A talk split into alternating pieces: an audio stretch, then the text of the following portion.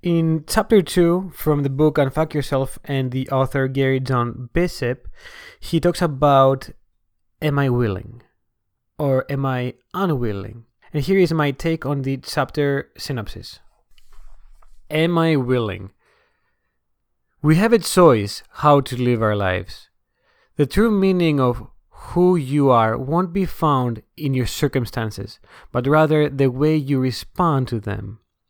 This was written by Epictetus, the Greek Stoic philosopher. Stop blaming luck, people, circumstances, childhood, past, or yourself. It's useless. There's always something you can do to impact those circumstances, change your life for the better. Like it or not, right now all of us live in a unique and different circumstance in some level, we have the tolerance to stay in this particular lifestyle. Now, the question we should ask ourselves is Am I willing to change or take action? Or am I not willing? For example, being rich, most of us desire that. Now, are we willing to do what it takes? Work 60 hours a week or more, take responsibilities, skip vacation, stay away from the family, take risks. There's nothing wrong with making these sacrifices if your goal is to become rich. Or am I unwilling? Being unwilling can be very powerful approach as well. Are you willing to live paycheck to paycheck? No, I am unwilling. Then, by definition, you are willing to make a change. Again, we can go to the previous example being rich.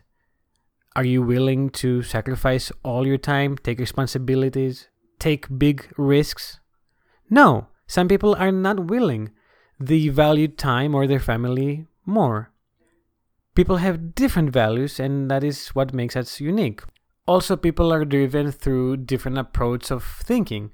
Some need willing, while others prefer unwilling. I am willing to quit my job, go to the gym, ask for a raise. Only you have those answers. Maybe you're unwilling.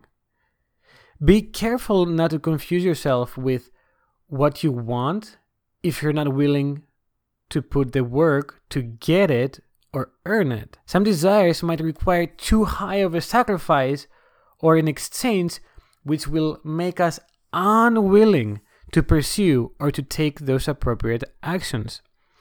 When you start to view life from the lens of you are willing or unwilling to pursue rather than what it seems you want or don't want, things start to become clearer.